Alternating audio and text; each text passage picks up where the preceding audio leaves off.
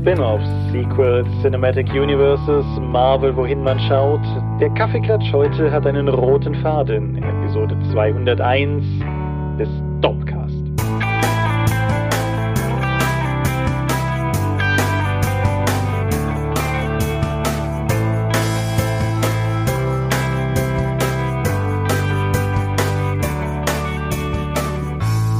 Hi und herzlich willkommen zu Episode 201 des Dorpcast. Aber wir haben uns heute versammelt, über Dinge zu reden, die mit Rollenspiel zu tun haben. Und wenn ich wir sage, dann meine ich zum einen dich. Michael Skopje-Mingers, guten Abend. Und zum anderen mich, Thomas Michalski. Hi, und worüber reden wir heute? Kaffeeklatsch. Es haben sich ein paar kleinere Themen angesammelt, über die wir sprechen wollen, aber diesmal sogar mit einem Schwerpunkt, nämlich Mödien. Genau, es ist quasi der Multimedia-Kaffeeklatsch, also so eine Art Doppelalliteration. Es muss also auch doppelt gut werden und so. Genau. Teilweise Fragen, die ihr uns gestellt habt, die wir in, die Kategorie der kurzen Themen einsortiert hatten. Teilweise aber auch Sachen, über die wir und in einem Fall spezifisch du gerne heute auch reden wolltest. Mhm. Und die, denke ich, auch zusammen ein schönes Potpourri ergeben werden. Bevor wir aber zu all dem kommen, zwei Dinge vorweg. Zum einen, ihr habt es vielleicht gemerkt, letzte Folge ist ausgefallen. Ja. Wir haben das, wir haben das in der Folge ja nur noch so, so semi-souverän geschafft, die Möglichkeit in den Raum gestellt zu haben, dass wir das vielleicht passieren würde.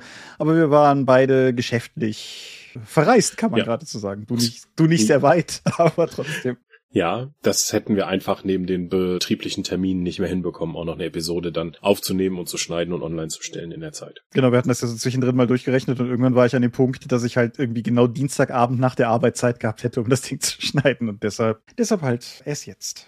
Und dann noch was ganz, ganz, ganz, ganz anderes, aber trotzdem etwas, wo ich denke, dass es zumindest fair ist, darauf hinzuweisen. Ich hatte das auf dem Discord die Tage schon gepostet. Diejenigen von euch, die sehnsüchtig darauf warten, dass wir die, die Drakon wieder an den Start bringen, jetzt wo Dinge langsam wieder möglich werden und so, es äh, hat sich da eine, eine unerwartete Komplikation aufgetan, die unterm Strich eine gute Sache ist, aber nicht für die Drakon, nämlich das Schul, äh, das Land, das Schulland Jugendheim, ist das richtig? Landschuljugendheim? Das, das Gebäude in Paustenbach, wo wir die Drakon immer abgehalten haben, außer dem einen Jahr, wo wir in Woffelsbach waren, jetzt zuletzt, wird gerade bereit gemacht, um Flüchtlinge aus der Ukraine darin unterzubringen. 25, glaube ich, an der Zahl. Und also Du hattest das schon richtig gesagt. Das ist auf jeden Fall eine wertvollere Nutzung der Räumlichkeiten als die Unterbringung für ein Wochenende von Pen-Paper-Spielern. Schade ist natürlich trotzdem jetzt aus rein unserer Sicht für die Convention, weil so langsam haben wir auch keinen Plan B mehr. Ja, aber wir haben es jetzt zwei Jahre ohne geschafft. Es war tragisch, aber das schaffen wir jetzt auch noch ein bisschen länger, damit die Leute wenigstens da darüber im Kopf haben. Genau. Die längste Unterbrechung, die die Drakon jemals gehabt hat, war von der Drakon 6 auf die Drakon 7. Da waren es geschlagene fünf Jahre. Das heißt, wir sind noch nicht im extremsten Bereich angekommen. Muss ja auch nicht. Nö. Und wie mein Mitorganisator Lars so schön zu mir sagte, und wenn wir dann erstmal über die fünf Jahre hinweg sind, dann feiern wir einfach, dass wir einen Rekord gebrochen haben. Das ist eine Möglichkeit, damit umzugehen. Nein, wir, wir sind tatsächlich auf der Suche nach Alternativen, aber wir haben momentan noch keine gescheite.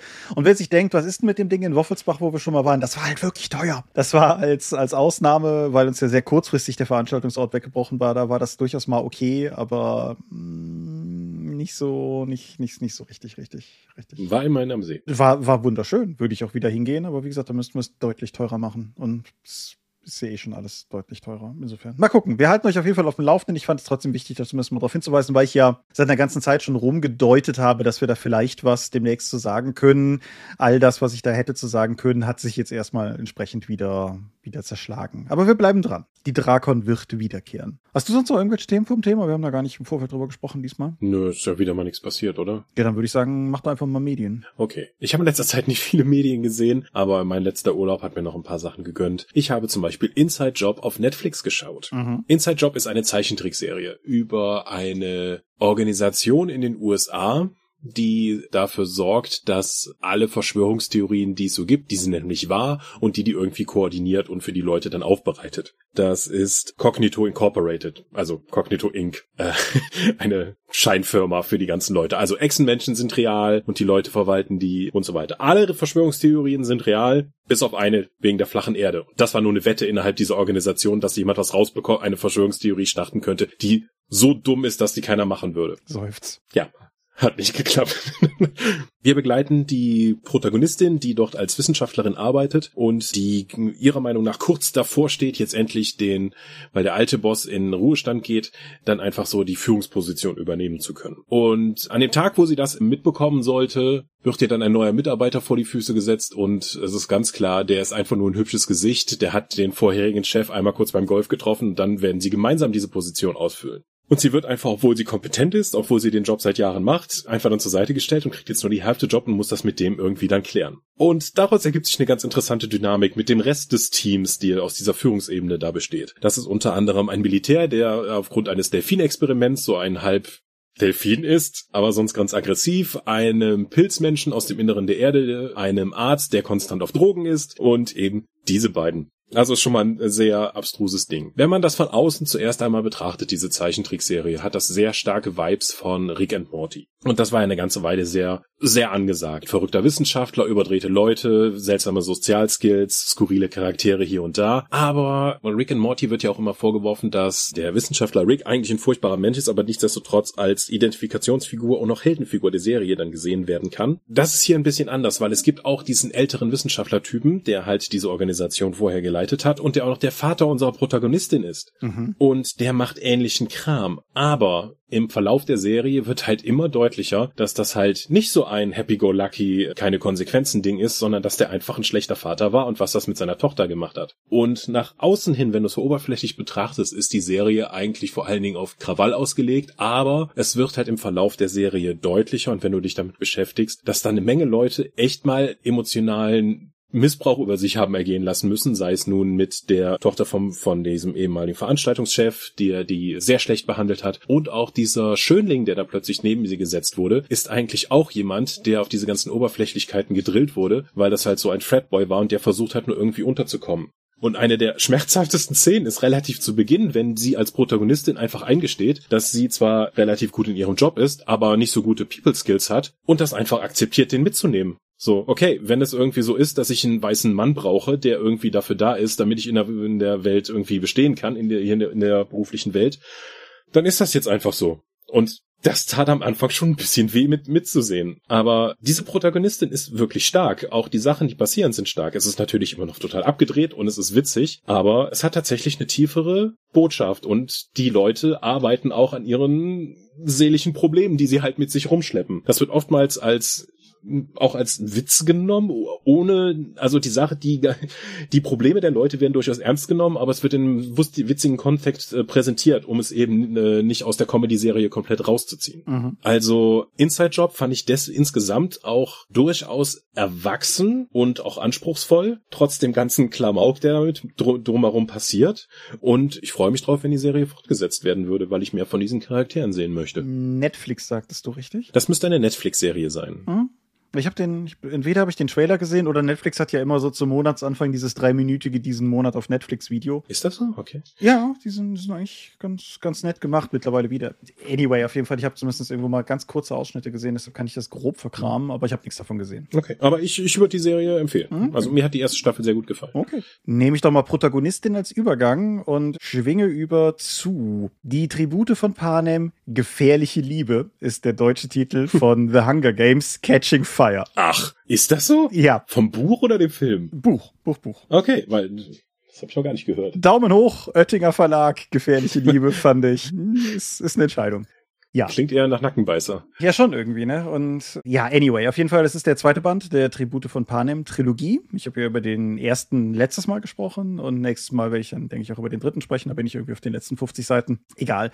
Ich muss jetzt, ich warne vor, ich werde ein, zwei Dinge in Bezug auf das erste Buch spoilern müssen, um über das zweite sprechen zu können, die vermutlich absolut exakt niemanden überraschen werden. Also, nachdem die Ich-Erzählerin Katniss das erste Buch überlebt hat, geht es jetzt halt im, im zweiten Buch entsprechend relativ nahtlos weiter. Die ganze Idee der Hungerspiele ist ja, dass jeder der, der einzelnen Distrikte, ich wiederhole das jetzt nicht alles nochmal im Detail, aber auf jeden Fall, dass jeder von denen irgendwie zwei äh, Jugendliche reinschickt und nur ein einziger überleben darf. Und der Twist des ersten Buches ist, letzte Spoilerwarnung, der Twist des ersten Buches ist, dass sie es durch einen geschickten Trick, sage ich mal, schaffen, dass die beiden aus District 12, also entsprechend Katniss Everdeen, unsere Protagonistin und ihr potenzieller Love Interest Peter Mellark, beide da lebend rauskommen. Und das erschafft eine interessante Prämisse für das zweite Buch, weil da die Bevölkerung liebt die beiden. Sie sind das große tragische Liebespaar, das es geschafft hat, aus den Hungerspielen hervorzukommen, ohne dass sie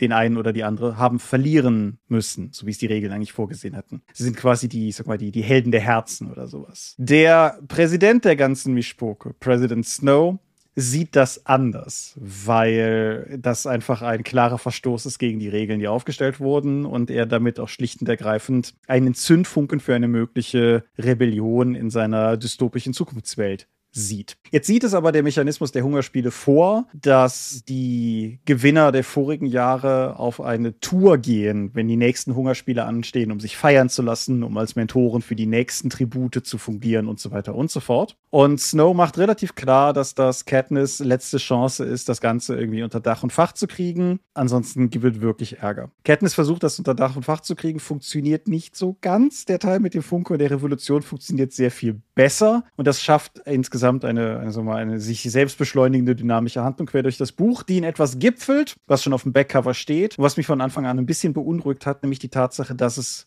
aus Gründen, die ich hier nicht spoilern möchte, dazu kommt, dass Katniss und Peter wieder in die Arena müssen. Und da hatte ich allein deshalb Bedenken, weil ich ein bisschen die Sorge hatte, so, also das erste Buch hätte sich auch bis auf die letzten paar Seiten relativ komplett anfühlen können. Und ich hatte so ein bisschen die Sorge, dass wir jetzt einfach den ersten Teil nochmal machen, weil halt ein Sequel gewollt war. Und das ist es überhaupt nicht. Ich finde, das Buch schafft es relativ clever, die, die ganze Prämisse weiterzuentwickeln. Und es geht ja in erster Linie meiner Meinung nach in den Büchern halt auch gar nicht um die Hungerspiele selbst oder darum, dass da halt sich jetzt Kinder in der Arena abschlachten oder so, sondern es ist im Endeffekt eine, eine Dystopie, es ist ein Unterdrückungsstaat und es ist eine, im Endeffekt Brot und Spiele. Ne?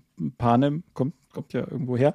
Ja. Äh, Brot- und Spielegeschichte, wo die Bevölkerung durch Dinge unterhalten werden soll und dieser ganze Medienzirkus und was das mit Leuten macht und wie auch teilweise Situationen gebaut werden, die ganz erkennbar einfach dazu geschaffen sind, wahlweise, sagen wir mal, Konflikt zu erzeugen. Im Prinzip ganz, ganz ähnlich, wie wir das in einer sehr trivialen Form bei all diesen Reality-TV-Formaten ja auch beobachten können, wie die halt geschaffen werden, um, um Konflikt zu erzeugen oder auch einfach um Kenntnis in die Pfanne zu hauen, sind halt relativ präsent da. Die Arena des zweiten Buches funktioniert fundamental anders als die Arena des ersten Buches. Die Prämisse generell darin ist eine sehr andere und die Art und Weise, wie es endet, ist, sagen wir mal, zumindest unerwartet gewesen für mich über weite Teile des Buches hinweg. Es hat mir wieder wieder Spaß gemacht, das Buch zu lesen. Ich finde die neuen Charaktere, die teilweise eingeführt werden, das Buch nimmt sich sehr viel mehr Zeit, um auch die Tribute der anderen Distrikte diesmal genauer ausformuliert zu zeigen. Und gerade der zu Beginn sehr sagen wir, antagonistisch inszenierte, aber dann möglicherweise verbündete Finnick Oder, der eingeführt wird, ist einfach eine coole Figur. Und es hat einfach Spaß gemacht, Kapitel zu lesen, in dem er vorkam. Und generell, es ist der mittlere Teil einer Trilogie.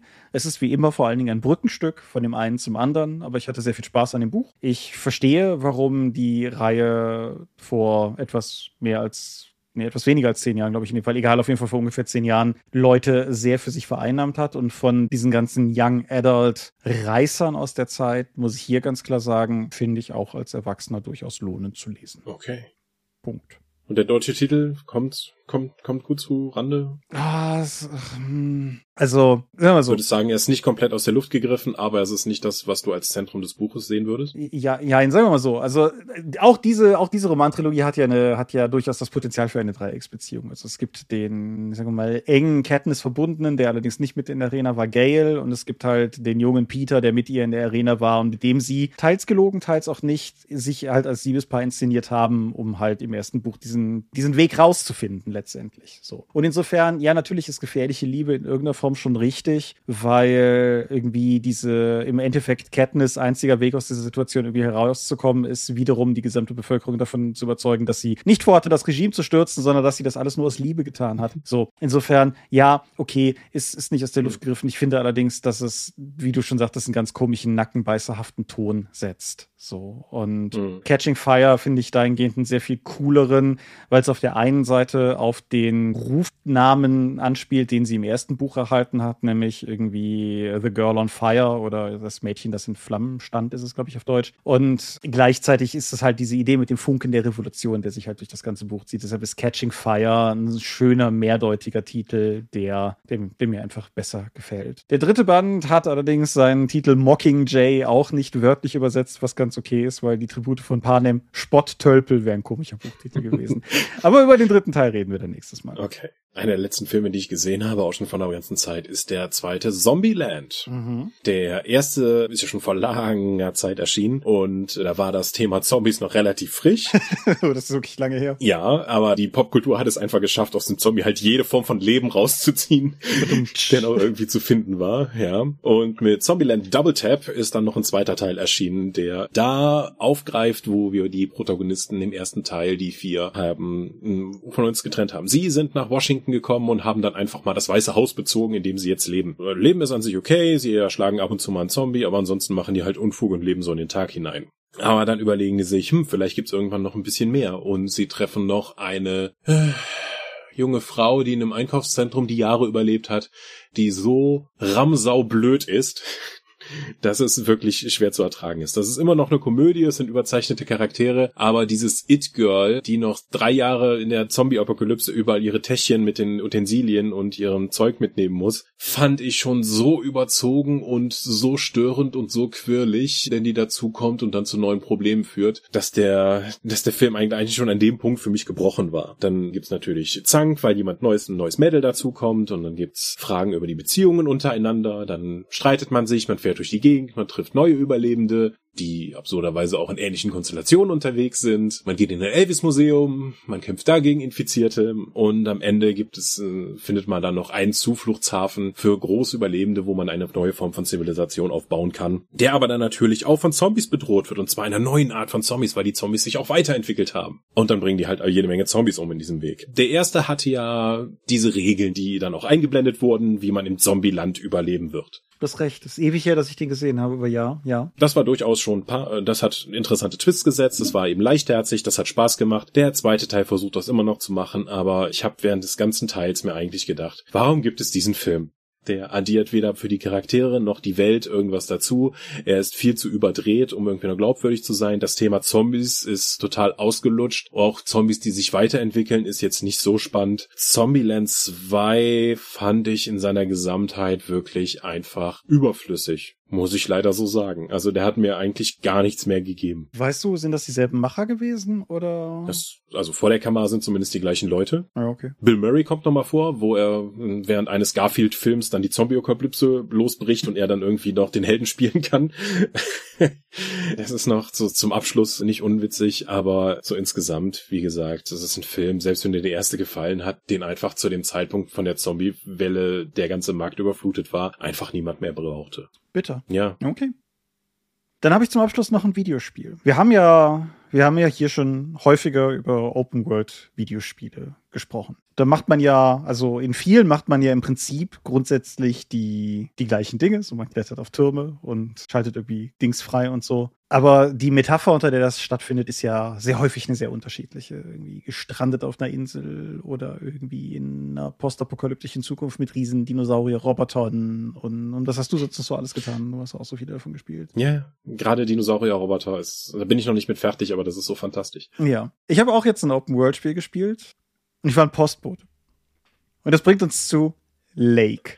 Lake ist ein Indie-Spiel. So sehr spürbar ein Indie-Spiel. Das ist, wenn ich das dem Nachspann richtig entnommen habe, über die niederländische Videospielförderung entstanden. Also nicht, dass ich wusste, dass das existiert, aber so ist es halt. Und Lake spielt im Jahre 1986 und führt uns in Form von Protagonistin Meredith Wise in den kleinen, verlorenen amerikanischen Ort Providence Oaks, wo sie für zwei Wochen ihren Vater vertritt, der in Florida Urlaub macht und währenddessen arbeitet sie an seiner Stadt als Postbotin. Und das ist jetzt der Moment, wo man damit rechnet, dass ich sage, und dann.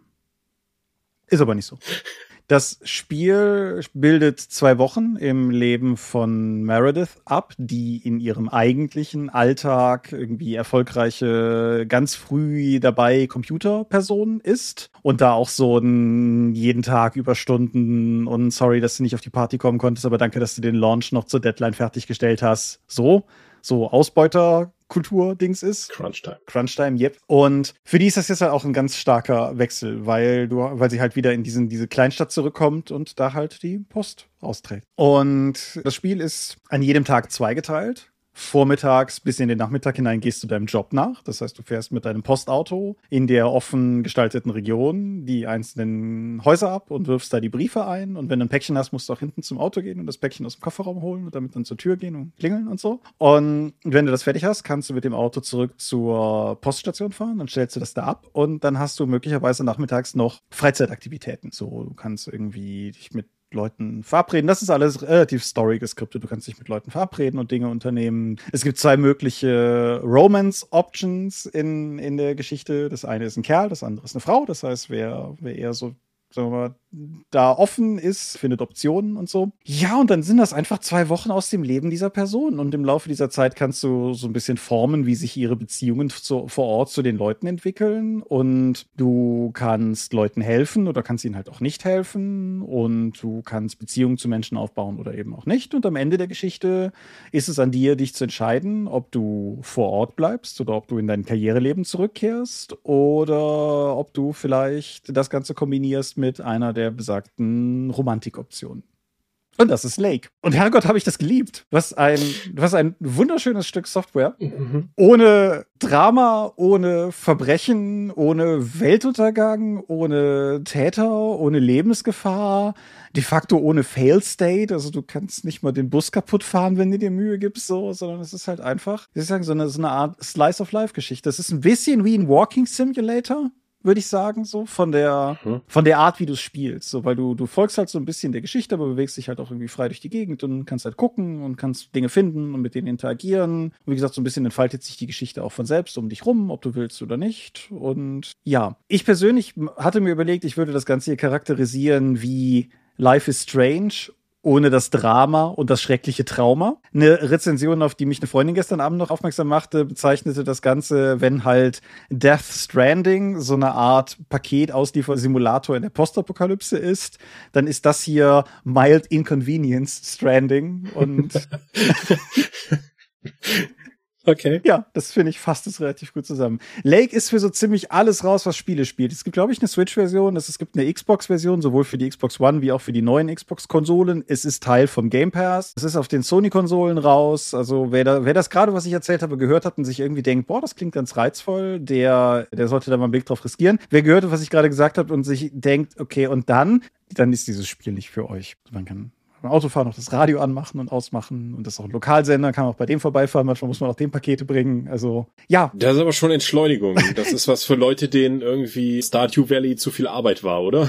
Ich weiß nicht, ob ich so weit gehen würde, aber ja, ich könnte mir durchaus vorstellen, wenn Stardew Valley was ist, was euch anspricht, insbesondere wegen dem, sagen wir, den zwischenmenschlichen Teil davon und weniger wegen dem Rüben in den Boden stecken, dann könnte auch Lake durchaus für euch sein, ja.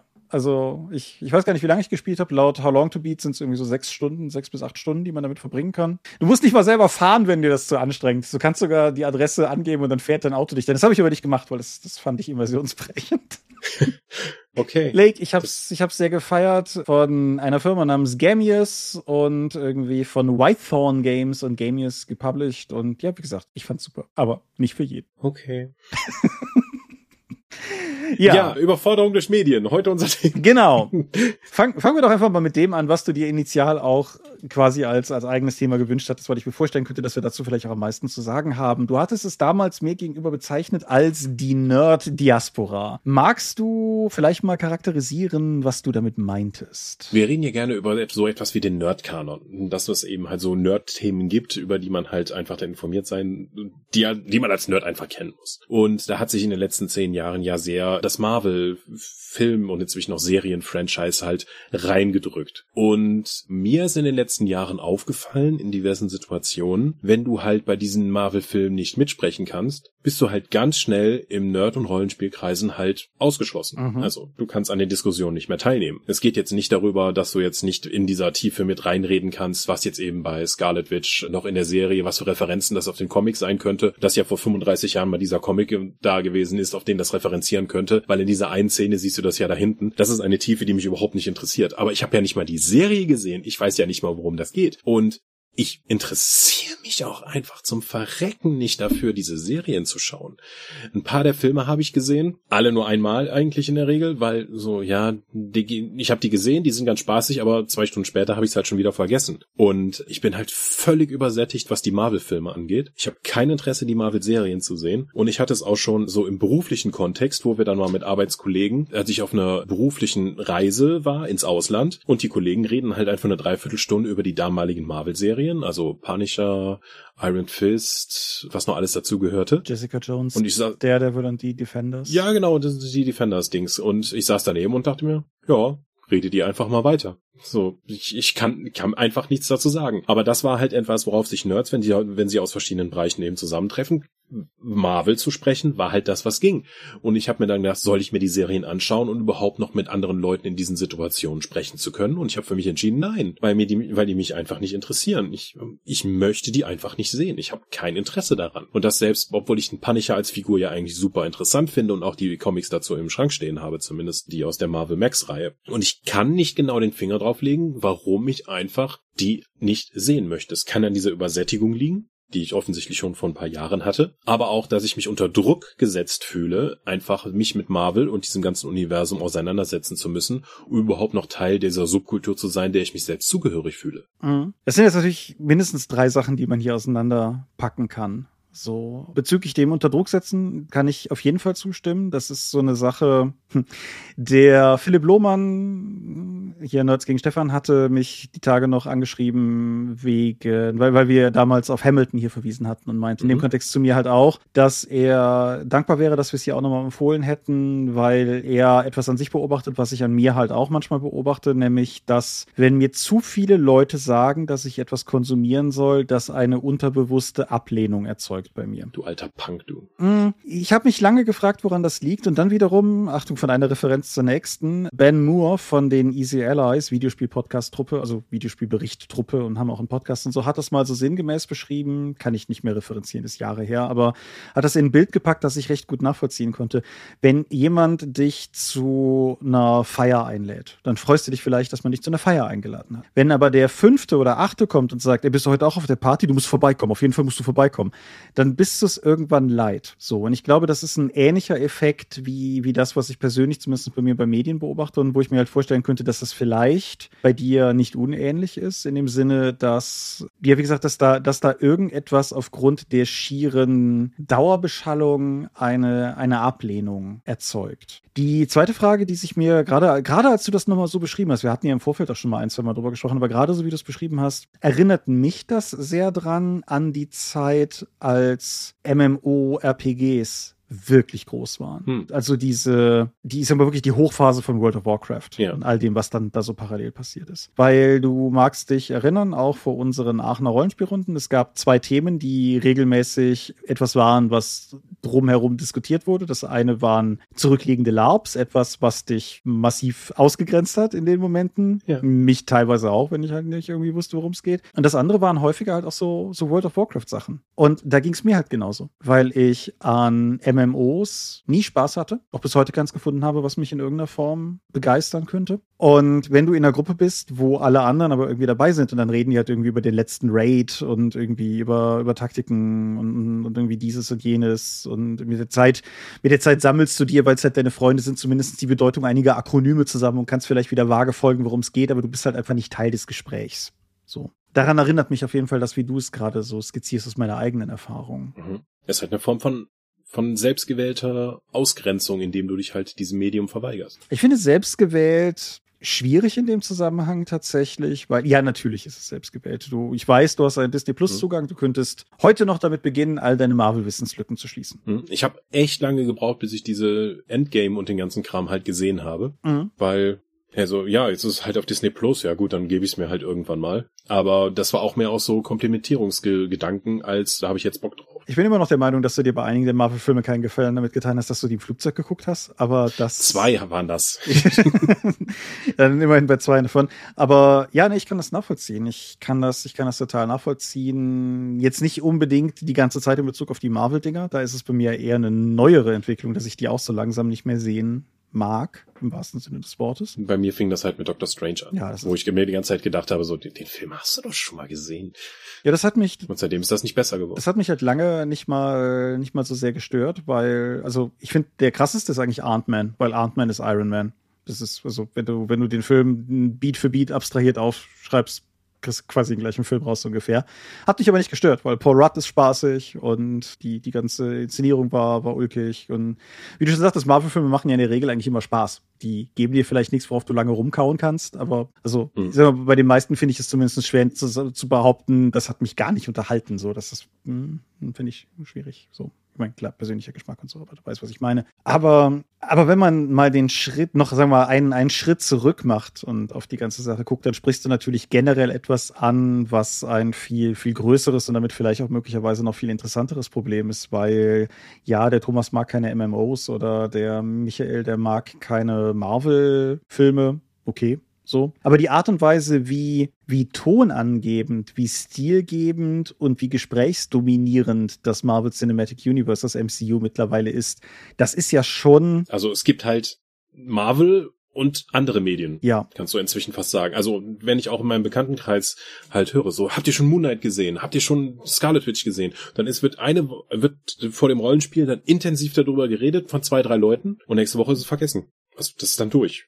Also, das ist halt nur das Aktuelle. Und dann kommt halt wieder, muss halt irgendwas Neues von Marvel nachgeschoben werden. Und wir reden nicht mal so insgesamt über, gut, Arcane ist jetzt irgendwie nochmal als Netflix-Serie, war eine ganze Zeit bei uns dann auch noch präsent in den Runden, die ich auch noch nicht gesehen habe. Aber ansonsten dominiert halt Marvel massiv die Gespräche in meinem, in meinem Umfeld, was Mediennutzung angeht. Was in meinem Umfeld noch sehr dominant war, da hatten wir im Vorgespräch kurz drüber gesprochen, da scheinen unsere Erfahrungen ein bisschen unterschiedlich zu sein, bei Game of Thrones. Mhm. Eine Serie, die ich ja bis heute nicht zu Ende geguckt habe, die ich immer noch zu Ende gucken möchte, aber also die, die kann ich irgendwie einfach nicht so, so am Meter mhm. weggucken. Mhm. Und ich, also zu dem Zeitpunkt, als die Serie halt noch lief und bevor alle beschlossen haben, dass sie es jetzt schon immer schlecht gefunden haben, zu dem Zeitpunkt war das halt auch durchaus so, dass dann im Freundeskreis sich Leute verabredet haben, jede Woche, um die neue Folge zu gucken. Und das, das, da merktest du, das war für die halt auch wirklich ein kulturelles Event. Das war es für mich, die ersten zwei Staffeln. So, dann bin ich da irgendwie rausgerutscht. Wie gesagt, von dem, was ich bis jetzt gesehen habe, finde ich es immer noch gut und ich habe die Bücher ja auch gelesen und so, aber es war für mich nie so diese Serie.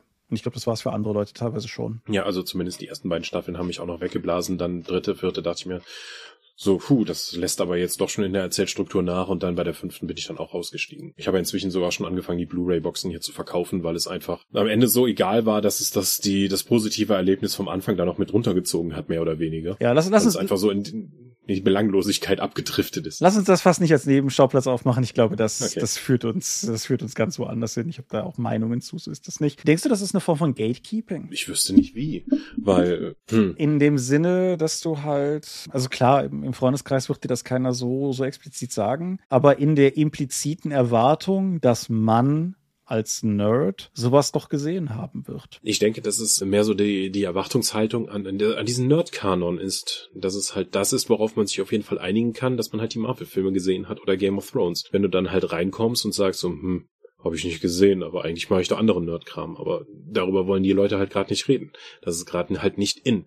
Ich weiß nicht, ob das Gatekeeping ist, irgendwie gerade einem so einem dominierenden Medien sich zu entsagen oder einfach zu sagen, dass, dass es einem nichts gibt. Ja, ja. Ist ja kein aktives Ausgrenzen von anderen Leuten, sondern eher dann das Teilen von gemeinsamen Interessen, da die halt ich nicht mehr teile. Ja, das ist richtig. Es ist eher so eine Art passives Ausgrenzen, wenn überhaupt. Hast du, hast du ansonsten Gedanken in die Richtung? Ich weiß, dass wir im Vorfeld ganz kurz das Thema Franchises gestreift hatten und. Äh, ja, also fast alle Formen von Medien, die heute konsumiert werden, sind halt nur Teil eines Franchises, also mhm. einer übergeordneten Marke, die halt auch dann, dann in Zusammenhang mit irgendwas anderem stehen kann. Einfach sich hinzusetzen und mal einen Film zu schauen und über den dann zu reden, gibt's halt kaum noch. Mhm. Jetzt aber auch jetzt Inside Job, das war halt mal was Neues. Also das, das bezieht sich ja auf verschiedene Tropes, aber es ist jetzt keine Marvel-Serie oder irgendwas anderes, das auf einer bereits bekannten Comic-Serie basiert oder dann nochmal querreferenziert. Die Marvel-Serien sind ja und die Filme sind inzwischen ja dermaßen miteinander verflochten, dass es halt auch schwierig ist, mal auf eine zu verzichten, weil du dann Referenzen in einem anderen nicht mehr verstehen kannst. Du wirst also quasi schon indirekt dazu genötigt, dich mit dem ganzen Universum näher zu beschäftigen, um eben dann einen Mehrwert aus der Rezeption einer einzelnen Serie ziehen zu können, weil du Referenzen verstehen kannst. Ja, ich meine, das Ganze ist im Hinter letztendlich ja auch ein, ein schlicht und ergreifend ein kalkuliertes und zynisches kapitalistisches Spiel um Publikum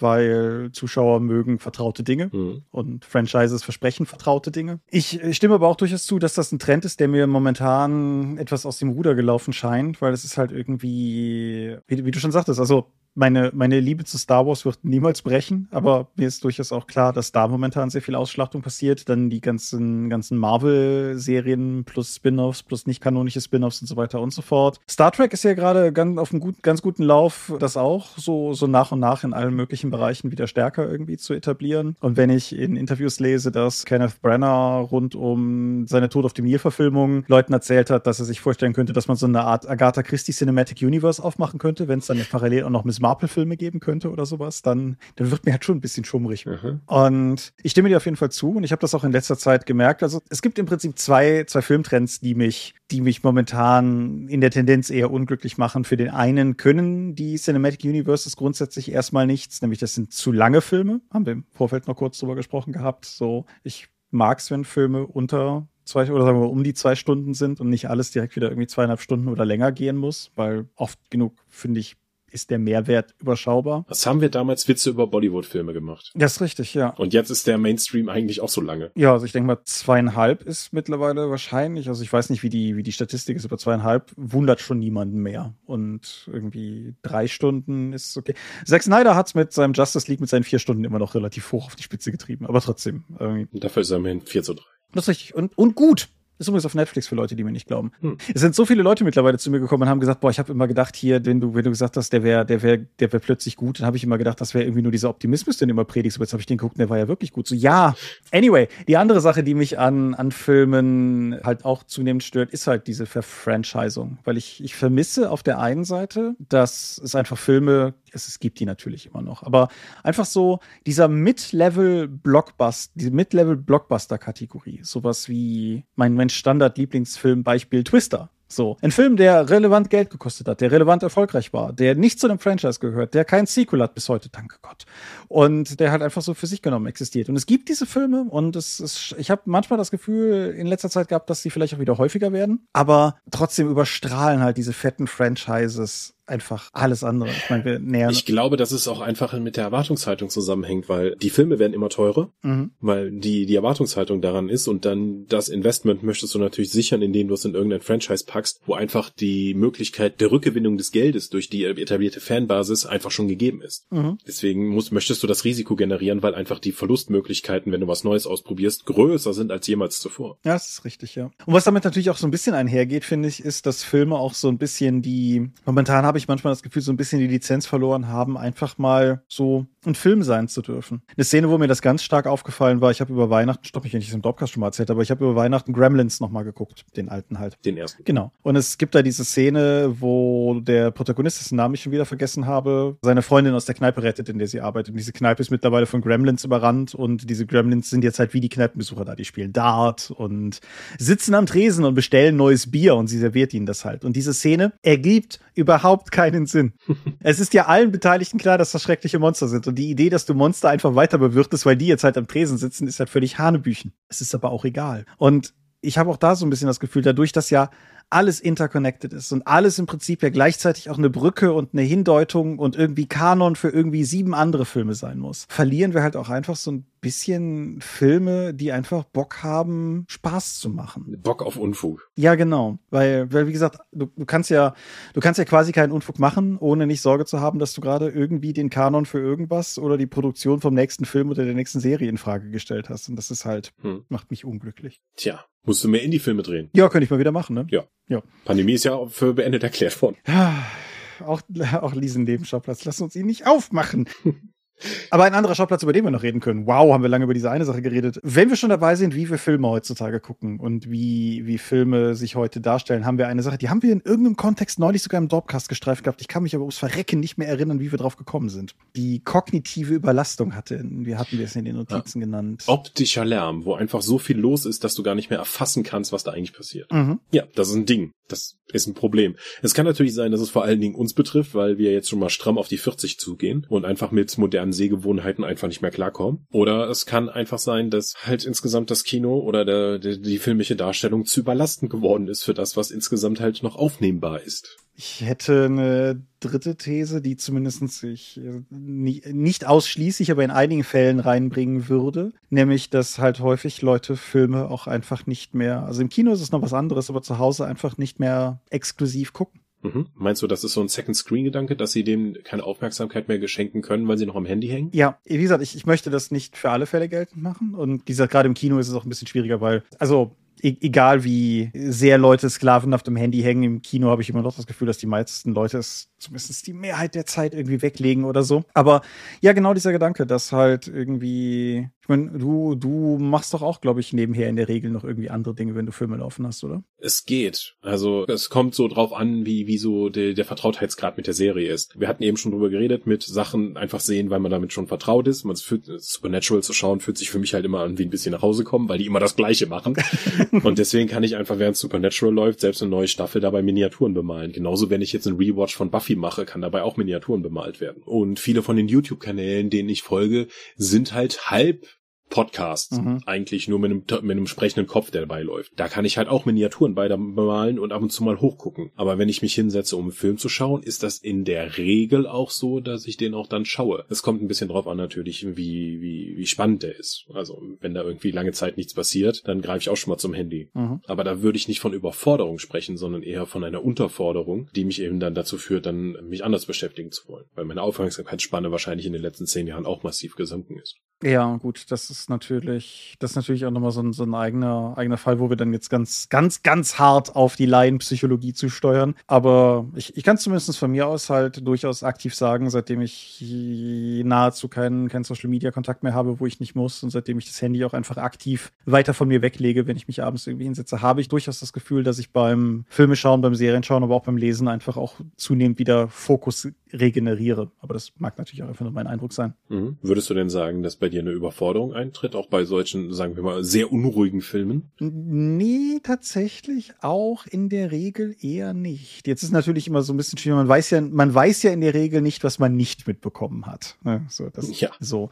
Aber ich habe es zumindest umgekehrt häufig genug erlebt, dass wenn ich mit Leuten gesprochen habe und die sich dann halt irgendwie über etwas mokiert haben, weil dieses und jenes im Film ja gar nicht irgendwie erklärt worden wäre und ich dann halt mir immer nur gedacht habe, doch, doch eigentlich doch. schon. Ja, aber ich hatte ja auch das Beispiel, wo wir Sung Chi geschaut hatten und die Kollegin, mit der ich das gesehen hatte, dann eben meinte, dass sie die Szene gar nicht mehr präsent hat, dass sie eben ausgebrochen waren. Mhm. So, obwohl das halt fünf Minuten vorher passiert ist. Oder auch das Finale des Films, das für mich halt einfach in CGI abgesoffen ist und ich keinen Bezug mehr dazu zustellen konnte. Da würde ich sagen, da ist einfach so viel los auf dem Bildschirm, dass ich mich kaum noch fokussieren kann. Ich finde, Martial Arts ist gerade ein sehr gutes Beispiel dafür, wie das eben funktioniert, weil in den letzten Jahren haben wir häufig genug, äh, dass einfach super gute äh, Actionfilme, die wir von damals halt kennen, durch sehr schnelle Schnitte einfach kaputt gemacht werden, weil einfach diese, diese athletischen Leistungen der Martial Artists nicht mehr zur Geltung kommen, weil einfach so schnell geschnitten wurde, um das A, entweder mangelnde Fähigkeiten zu überdecken oder B, weil man einfach dachte, das gehört sich so. Ja, es nicht, nicht immer, aber oft sind diese schnellen Schnitte, glaube ich, tatsächlich der Sache geschuldet, dass halt zum Beispiel der durchschnittliche Hollywood-Schauspieler einfach kein trainierter Martial Artist ist. Mhm. Und beispielsweise die, die Busszene in Shang-Chi ist deshalb halt auch, denke ich, so effektiv, weil dieser Mann das halt auch wirklich kann und sie mhm. da dann halt auch den Luxus hatten, lange, ruhige, weite Aufnahmen zeigen zu können, in denen er halt seine Achtung, Buzzword, Moves zeigt. So. Und das finde ich ist auf jeden Fall ein, ein relevanter, relevanter Aspekt. Ich finde, es, es gibt durchaus, sagen wir mal, erzählerische Trends in Filmen, die mich in der Gegenwart teilweise eher entnerven. Also so ganz anderes Beispiel, aber sowas so, wenn, wenn du das Gefühl hast, es wird künstlich Spannung erzeugt, wenn halt irgendwie Konflikte erzeugt werden, die eigentlich gar nicht da sein müssten. Das ist aber keine neue Entwicklung mhm. oder sowas. Aber dafür habe ich mittlerweile sehr viel weniger Toleranz, als ich die früher mal hatte. Ja, mir geht das, ich kenne das mit Serien, wo ich einfach denke, so, ihr streitet euch jetzt nur, damit es Drama gibt. So, das ist nirgendwo hergeführt. So, braucht ihr noch ein, zwei Episoden als Filler. Ich verstehe nicht, was das hier eigentlich soll. Und da ist meine Toleranzgrenze halt auch stark zurückgegangen, ja. weil ich einfach so viel Auswahl an guter Unterhaltung habe. Ich bleib halt auch bei meiner, bei meiner Kernthese, dass die meisten Netflix-Serien mir zwei Folgen zu lang sind. Das ist ja. nicht einfach zwei Folgen rausschneiden, aber alles, was da passiert, hätte man auch einfach, naja, egal. Aber kognitive Überlastung, ich, ich weiß es halt nicht. Also, ich kann nicht beurteilen, ob irgendwie, sagen wir mal, junge Leute damit in Anführungsstrichen besser klarkommen. Ich glaube aber, also ich persönlich glaube, dass der Teil mit der Aufmerksamkeitsspanne sicherlich ein, ein Faktor darin ist. Und vielleicht ist es sogar eine Gegenbewegung dazu. Also, dass du im Endeffekt auf der einen Seite um die Gunst deines Publikums buhlen musst, dass halt immer mehr, immer stärkere Konkurrenzablenkungen um sich herum hat. Und das halt auf der anderen Seite immer noch sehr empfänglich ist für alles, was Krach, Bumm und Quietsch macht. Und dann. Ich weiß nicht, ob ich das nicht insgesamt zu kulturpessimistisch finde. Die Jugend lässt sich so leicht ablenken und braucht deswegen mehr optische Stimulanz. Nee, die alten Säcke genauso. Ja, meinst du? Hm. Dass das ein Auf dass das einfach versucht, mit Lautstärke und Brachialität dann irgendwie Aufmerksamkeit zu generieren. Das wäre, das wäre zumindest, sagen wir mal, eine Parallelentwicklung zu dem, was es ja sehr lange Zeit im Radio gegeben hat hat, dass halt im Endeffekt Radioabmischungen über Jahre hinweg immer schlechter geworden sind, um einfach immer lauter zu werden auf allen möglichen Frequenzen, um halt irgendwie, damit die Leute reagieren. Aber ich weiß nicht, was wäre deine Gegenthese? Ich weiß es nicht. Irgendjemand war dann mal mit sowas Lautem und Brachialem erfolgreich. Dann haben Leute das kopiert und versuchten halt diese Zielgruppe dann auch noch zu erreichen, indem sie lauter und brachialer wurden. Und irgendwann hatten wir dann das Marvel-Kino mit Krach, Bumm und bunt und ab und zu mal ein Witz und dann ist er auch schon wieder vorbei. Aber dafür ganz viele und die kennt ihr aus anderen Sachen. Und im Endeffekt es gibt ein Post-Credit-Scene. Mittlerweile sogar standardmäßig zwei. Ja. Ich bin mir halt unsicher, ob ich die Marvel-Filme tatsächlich zum Beispiel als, sagen wir mal, optisch aufgeregt empfinden würde als die Bourne-Filme, vor allen Dingen die Teil 2 und 3 oder Crank oder so. Das waren meiner Meinung nach sogar noch viel schrillere Filme. Allerdings vielleicht auch handwerklich einfach ungelenker. Und dann hast du halt so Sachen wie Mad Max Fury Road, mhm. der, der auch nonstop Krawall bietet, aber der, wenn du die in dir filmanalytisch anschaust, einfach ganz klar. Oh, ein unfassbar gut, weil die Action immer im Zentrum stattfindet. Genau. Und da gibt's halt keine Shake-Cam und so etwas. Das ist halt nicht unruhig, sondern du bist genau darauf fokussiert. Also nochmal, wenn ihr Fury Road noch nicht gesehen habt, unterbrecht diesen Podcast, schaut diesen Film und kommt dann wieder zurück und feiert den mit uns durch. Ja, auf jeden Fall. Wer, wer, wer Kulturbonuspunkte verdienen will, darf sich auch gerne mit mir über die offizielle Schwarz-Weiß-Fassung unterhalten. Ja. Aber fantastisch. Also ganz, ganz großes Kino. Ja. ja. Also, um das auch nochmal klar. Ich glaube, der, der Urverbrecher in diesem Bereich ist halt die Transformers-Serie. Mhm. Die hat halt das Kino über eine ganz lange Zeit ganz negativ geprägt, glaube ich, in dieser Hinsicht. Ich hatte es hier, glaube ich, auch mal erwähnt, wo im Hintergrund einfach bei mir einer dieser Transformers-Filme lief, während ich Figuren bemalt habe. Und ich hörte nur die Tonspur so, oh, sie haben Optimus Prime getötet. Und ich habe nicht mal aufgeschaut, weil es mir egal war, weil ich sowieso nichts erkennen könnte bei den ganzen Roboterkörpern, die sich da über den Bildschirm schieben. Ich finde das super spannend. Das ist auch so ein schönes Beispiel, weil es gibt ja seit von vor zwei Jahren oder so diesen Transformers Spin-off-Film Bumblebee, mhm. der die Designs überhaupt nicht übernimmt, bei dem die Transformers plötzlich wieder aussehen, so wie sie früher ausgesehen haben und wo, wenn sie sich transformieren, du nicht einfach nur irgendwie wahnsinnig gewordene Metallfraktale siehst, sondern irgendwie tatsächlich beobachten kannst, wie Autoteile irgendwie an Stellen sich bewegen und so und der auch von seiner ganzen Storystruktur her ganz anders aufgebaut ist als die Michael Bay-Filme und wie wohltuend der im Vergleich war. Weil Bumblebee ist zwar ein Franchise-Film, aber ist ansonsten in vielerlei Hinsicht genau das, was ich vorhin so vermisst habe, nämlich ist es ein kurzer und prägnanter Film, der relativ auf den Punkt erzählt ist, der hat einen Anfang und ein Ende, der hat zwar, wie sagen wir, ist am Ende offen genug für ein Sequel, aber du hast nicht das Gefühl, dass er in jeder Szene versucht, irgendwie einen möglichen Spin-off-Film zu etablieren oder sowas. Und Bumblebee war deshalb für mich eine ganz klare, sehr positive Überraschung in diesem ganzen Dickicht von Filmen. Ja. Und man sollte das natürlich auch nicht unerwähnt lassen. Es ist ja nicht so, als wenn es nicht durchaus auch immer noch genug Filmemacher gäbe, die sich da halt nicht, ich sag mal, einreihen. So. No Country for Old Man ist vermutlich der langsamste Actionfilm aller Zeiten. um das mal zu sagen. Sicario hat ja auch durchaus seine Gewaltszenen, aber der ist halt auch mit ganz vielen stillen Momenten, der erst dann die Gewalt äh, irgendwie oder die Action-Szenen dann nochmal besonders betont. Oder wenn halt nur die, in, die, in die Handlung kommt. Also ja, ja, selbst Dune, wenn du das aktuell schaust, was ja auch insgesamt ein, von der gesamten Gestaltung ein bombastischer Film war, mhm. wo dem ich nicht vorwürfen würde, dass er halt so unruhig gewesen wäre. Nee. Oder halt mich überfordert hätte. Außer dass die, dass ich mich an den Designs nicht satt sehen konnte. Ja, das ist, das ist schrecklich, aber dafür hat der liebe Gott ja die Blu-ray erfunden. Nein, aber der Sicario ist, finde ich, noch ein gutes Beispiel, weil der am Ende ja auch diese, ich sag mal, Nachtaufnahmen-Finalszene hat, die, die in mancherlei Hinsicht ja auch sagen wir mal, sperrig zu nennen ist und einfach die Eier hat, das halt auch durchzuziehen. Christopher Nolan ist zu nennen. Ich meine, Tenet ist ein Film, Punkt. Tenet, Tenet ist ein, ein, ein Film, der gleichzeitig vorwärts und rückwärts läuft, ist halt auch so ein Ding, was du nur bringen kannst, wenn du vorher schon eine ganze Reihe echt erfolgreiche Filme gemacht, dass das ein Studio sagt. Zumindest in der Größenordnung, ja. Ja, genau. Und wie gesagt, es gibt diese Filme halt noch, aber es ist halt leider auch immer wieder zu beobachten, dass spezifisch diese Filme dann halt vielleicht auch sich sehr viel schwerer tun, überhaupt an den Markt zu kommen. Wenn die Tatsache, dass es bei Dune tatsächlich eine Frage war, ob wir den zweiten Teil kriegen, ist halt in meinen Augen eigentlich. Madness. Ja. Also ja, ich, ich, weiß nicht, warum das eine Frage war. Wir kriegen ihn ja, ist ja alles gut. Aber trotzdem so. Und das, das zeigt halt auch durchaus ein bisschen die Marktausrichtung dahinter. Ja. Hm. Ja, das kann nicht unser Fazit sein. Nee, also wir finden, wie sollen wir dafür eine Lösung finden? Wir sind zwei Hansel, die ja vor dem Mikrofon sitzen und haben keinen Einfluss darauf, wie Filme funktionieren. Aber das ist zumindest etwas, was mich bewegt hat, dass wir mal drüber sprechen sollten, dass mhm. es einfach diese, diese Unruhe in diesen Filmen gibt und dass es uns aufgefallen ist und dass es uns ja auch stört. Ja, ich finde aber auch, um, um mal wieder den Schritt über die Filme hinaus zu machen, uns noch kurz drei Minuten darauf zu besinnen, dass wir ein Rollenspiel-Podcast sind oder sowas. Ich finde halt generell, dass irgendwie die Tatsache, dass unser, unser ganzer Medienkonsum mittlerweile sehr seriell geworden ist, mit Sicherheit irgendwie Einfluss drauf haben könnte, wie auch, sagen wir mal, zum Beispiel zukünftige Generationen einfach Rollenspiele gestalten werden.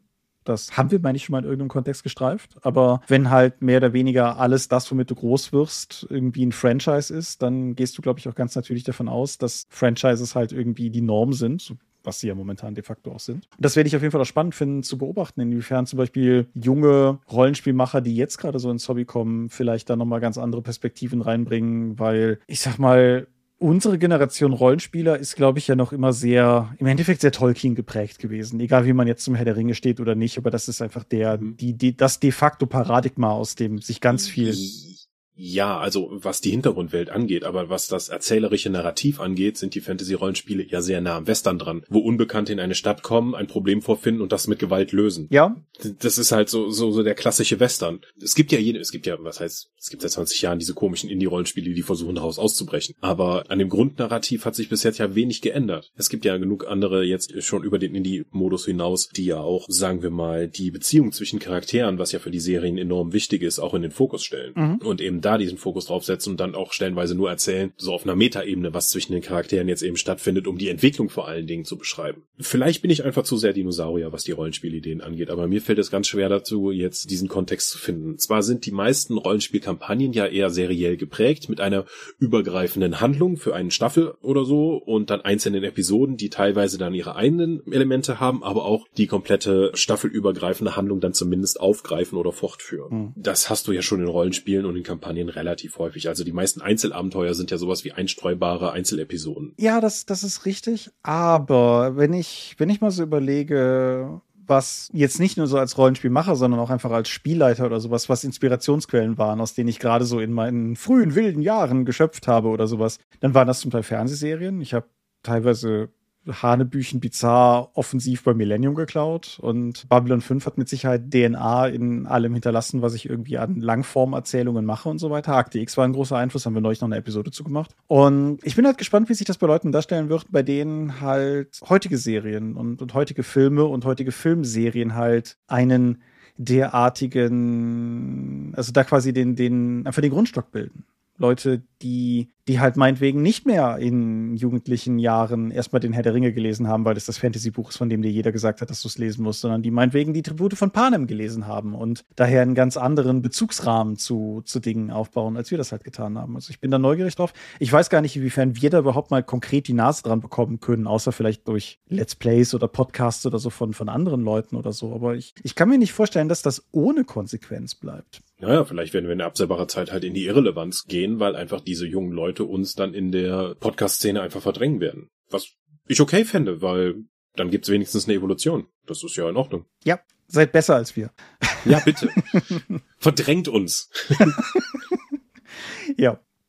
Ja, schwieriges Thema. Ich, findest du, ich möchte verdrängt werden? Nein, ich dachte in, in seiner Gesamtheit einfach die. So. Also ich meine, es ist ja ohnehin immer schwierig, über Medientrends zu reden, wenn man sich mittendrin befindet. Das geht erfahrungsgemäß immer schief. Aber ja, ich bin auch gespannt, wie ihr Hörer das so wahrnehmt. Also ich bin sicher, ich bin, ich bin nahezu sicher, es wird irgendwie die, die Marvel-Apologeten und die Marvel-Verächter geben in den Kommentaren oder zumindest in, in den Köpfen unserer Hörer oder so. aber keine Ahnung, da passiert gerade irgendwas damit, wie Geschichten erzählen. Das ist, für, das ist vielleicht das Fazit, auf das ich hinauskommen würde. Also da, da, da findet ein Wandel statt und ich kriege noch nicht so richtig den Finger drauf gelegt und ich bin mir auch nicht so richtig sicher, ob ich mag, wohin es geht. Aber auf der anderen Seite sind diese Trends ja ohnehin auch immer eine Pendelbewegung. Also das heißt, vielleicht, vielleicht habe ich ja recht mit meiner vagen Beobachtung, dass ich das Gefühl habe, dass Non-Franchise-Medien gerade wieder mehr werden und vielleicht sind wir in zehn Jahren noch wieder an dem Punkt, an dem Franchises irgendwie abgelöst wurden, auch wenn ich das für ein bisschen unwahrscheinlich halte aufgrund der, wie gesagt, Marktinteressen, die dahinter stehen.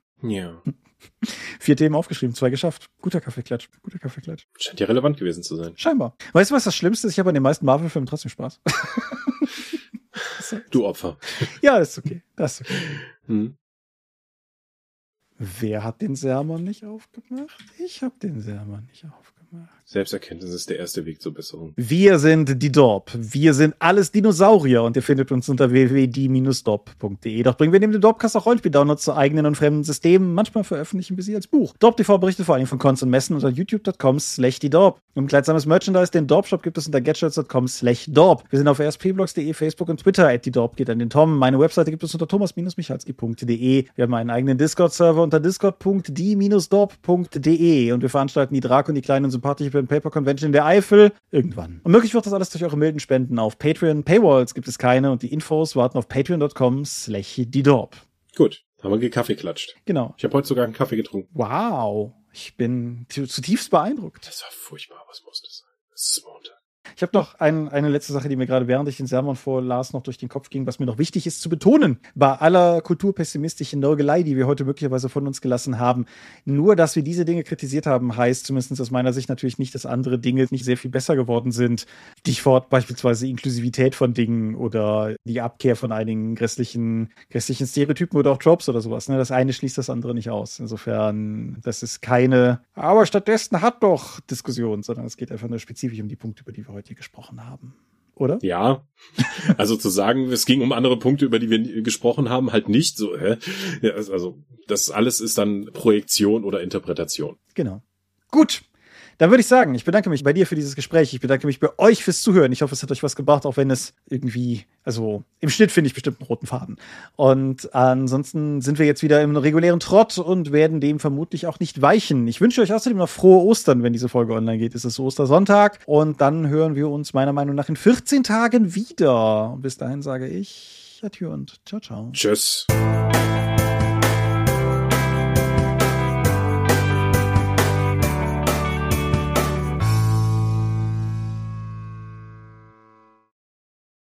Drei, zwei, eins, Nachteil. Ja. Nee, ja. Doch. Waren da jetzt auch Sachen von unseren Zuhörern drin oder waren das nur Sachen, die wir reingeworfen hatten für den Kaffeeklatsch? da waren auch Sachen von unseren Zuhörern drin, die haben wir aber quasi mit reingerührt. Also Ach so, okay. keine, das ist ja elegant. Ja, keine, keine expliziten Hörerthemen. Da hätte ich auch noch welche gehabt, aber die laufen ja nicht weg und der nächste Kaffeeklatsch kommt bestimmt. Einen der Art, geradezu monothematischen Kaffeeklatsch hatten wir auch, glaube ich, noch nie. Aber es gab das Bedürfnis, Mann. Ja, und jetzt haben wir darüber geredet, das ist doch voll gut. Und dann können wir alle unsere Wege gehen und wieder irgendwelche Franchises konsumieren und hoffentlich Dinge darunter finden, die wir mögen. Weil, wie gesagt, es ist viel guter Content da draußen. Ist halt nur. Musst du für dich finden. Genau. Gut. Schluss. Ihr habt uns gefunden. Vielleicht ist es ja gut für euch.